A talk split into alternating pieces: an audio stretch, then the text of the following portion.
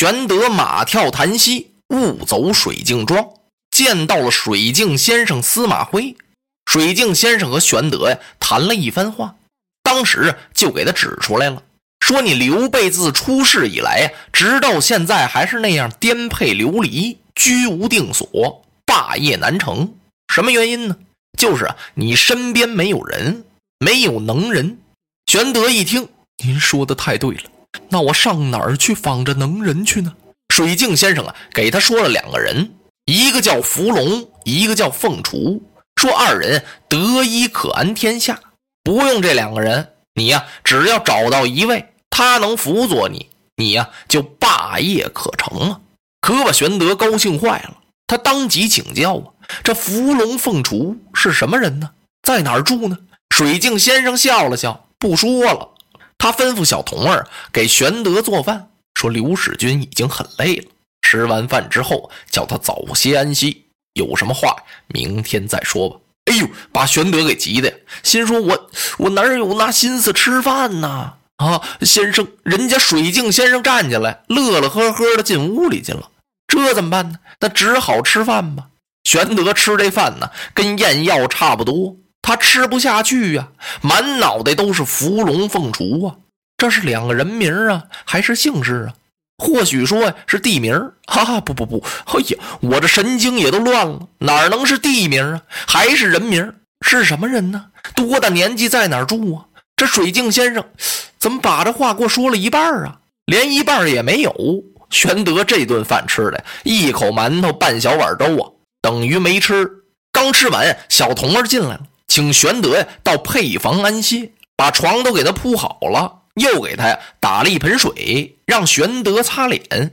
玄德都顾不得这些了，他一直想着这伏龙凤雏，在屋里啊坐一坐，站一站，走一走，看一看，满脑袋呀都是伏龙凤雏了。这觉没法睡，都快到二更天了。忽然听外边有人叩门，啪啪啪啪啪。玄德一愣，天都这么晚了，这谁来了呀？只听了上房门一开，水镜先生出来了。那小童啊，贪睡，已经睡着了。水镜先生呢，只好自己亲自出来开门。他把门开开，这么一看呢，哎呀，我当是谁？贤弟，天到这般时候，你怎么还到我这儿来了？只听那个叩门人说呀：“哎呀，我想念您呐，这不是有好几天没见了吗？正好今天晚上我从这儿路过，走到水镜庄前呀，我就迈不动步子，所以呀，我叩门来看望看望您。”哈哈哈！水镜先生一笑：“你呀，你呀，真有意思。走，咱们屋中一叙吧。”说着，把门关上。水镜先生拉着这个人的手啊，就进了上房屋了。玄德这么一听，这谁呀？听水镜先生和这人说话的口气，挺亲热呀。甭问了，二人一定是知己之交啊。只见这上房屋里是高一声低一声，谈得非常热烈。玄德呀，不由自主的呀，就由屋里出来了。那个样子呀，就好像是睡不着啊。出来呀，风凉风凉，一会儿再睡。他还不敢离那上房太近，为什么呀？因为这背地里听人谈话，这不好啊。尤其这么大的刘备刘玄德，他还舍不得进屋。这么一听，水镜先生正在问来人呢：“贤弟，这好些日子没见，你上哪儿去了？”哎呀，不瞒您说呀，先生。我上荆州投刘表去了。哦，那你怎么又回来了呢？哎呀，别提了，我去后悔了。往常素日，我听刘表刘景升的这个名声很大呀，说他喜交名士，善善恶恶呀，也就是亲近好人，厌恶坏人。结果我到那儿一看，满不是这么回事。好人也得不到重用，坏人呢，他也辞不了人家的职，还得在他的跟前那儿混着。这样的人怎么能够成其霸业呢？所以我一气之下就离开他了，我都没给他面见。水镜先生一听，哦，原来是这么回事。贤弟，这可就是你的不是了。怎么见得是我的不是呢？有贤明之主，你为什么不去辅佐呀？不是有这么句话吗？良臣择主而事，良鸟择木而栖呀。是啊，但不知这贤明之主又在何方呢？贤弟，我可以指给你呀！哎呦，玄德听到这儿，顿时就觉得心头一亮。哦，水镜先生是不是要提提我呀？他就往前走了两步。哎呦，可惜喽。怎么了？水镜先生说到这儿啊，把这声音放得很低，叽叽喳喳呀，不知道和来人说了几句什么。玄德是一句没听见呢，只听来人是哈哈大笑。这时候玄德一想，不用问，我明白了，今夜来看水镜先生的不是旁人，准是那伏龙凤雏啊！这俩究竟是谁呀？我不知道，干脆我进屋看看吧，见一见来人也好吗？对呀，想到这儿，玄德一抬腿，那脚一蹬台阶啊，他又把这腿给抽回来了。怎么回事？这叫什么事儿？人家午夜会挚友，我腾愣磕磕的一下闯到屋里去，这太不礼貌了呀！呃，那要是不进屋，那就得等到天明了。等天明，等天明吧，只好啊回屋里等着去了。玄德呀，暗暗的告诫自己，无论如何呀，今儿晚上这觉也不能睡。一定得等到天一亮，到上房屋里头见见这位伏龙凤雏。到底是伏龙是凤雏啊？他也不知道。玄德呀，回到屋里头，坐到床沿上，这儿瞪着两个大眼睛。他这熬着，熬到三更，熬四更啊，眼看快到五更天亮了。刘备打了个盹儿，他睁眼一看，哎呦，不好，感情啊，已经大天大亮了。童儿把那连水都给打到那儿了。他洗漱完毕，就奔上房屋来了。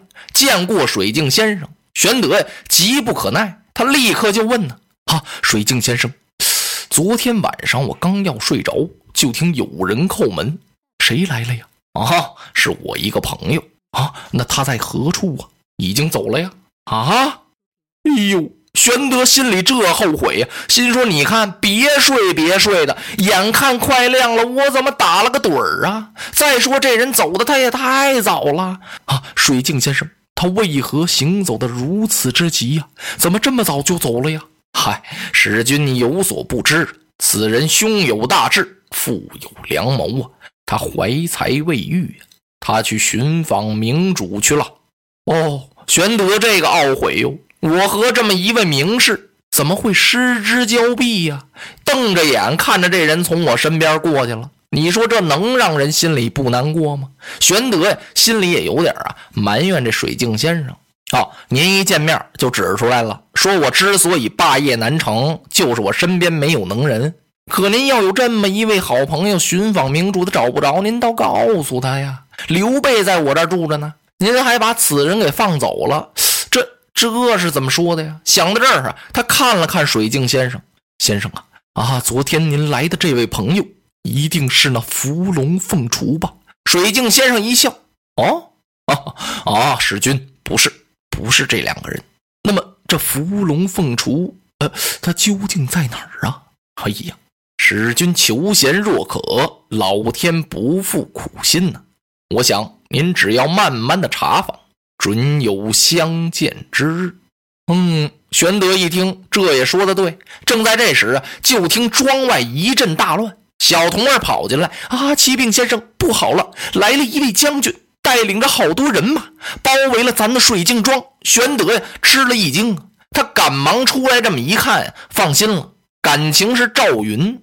子龙从哪儿来呀？由新野县呢。他找玄德呀，在潭溪河畔，不是没找到他，不是回新野了吗？回到新野，差点跟张飞打起来。张飞一见子龙就火了啊！你一个人回来了，你把我大哥跑哪儿去了？你不是说你带领三百精兵跟着我大哥到襄阳赴会，万无一失吗？你怎么把我大哥给丢了？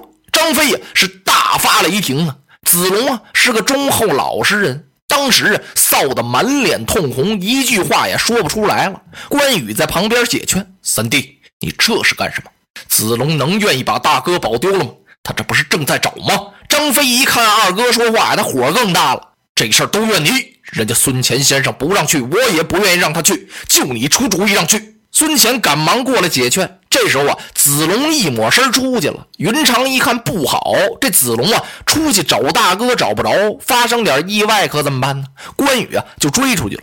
孙乾站在这儿是劝张飞，三爷这火更大了。你们不把子龙追回来，在这劝我干什么？孙乾一听啊，合着您没事啊？好吧，那我们追去吧。哪儿追得上啊？子龙带着那三百多人啊，又回到潭溪来了。他心想啊，我要是找不着主公啊，我宁可是死在外边，我也不回新野了。这回呀，他到檀溪的对岸来找来了。哎，碰上那小牧童了，说：“你们找谁呀？”刘世军啊，我见着了，在水镜庄呢。所以啊，子龙奔这儿来了。一看见玄德呀，这子龙放了心了，过来呀是赶忙施礼。玄德扶起子龙啊，又给他介绍了介绍水镜先生。随后，玄德请水镜先生出山辅佐。落花葬黄冢，花蝶各西东。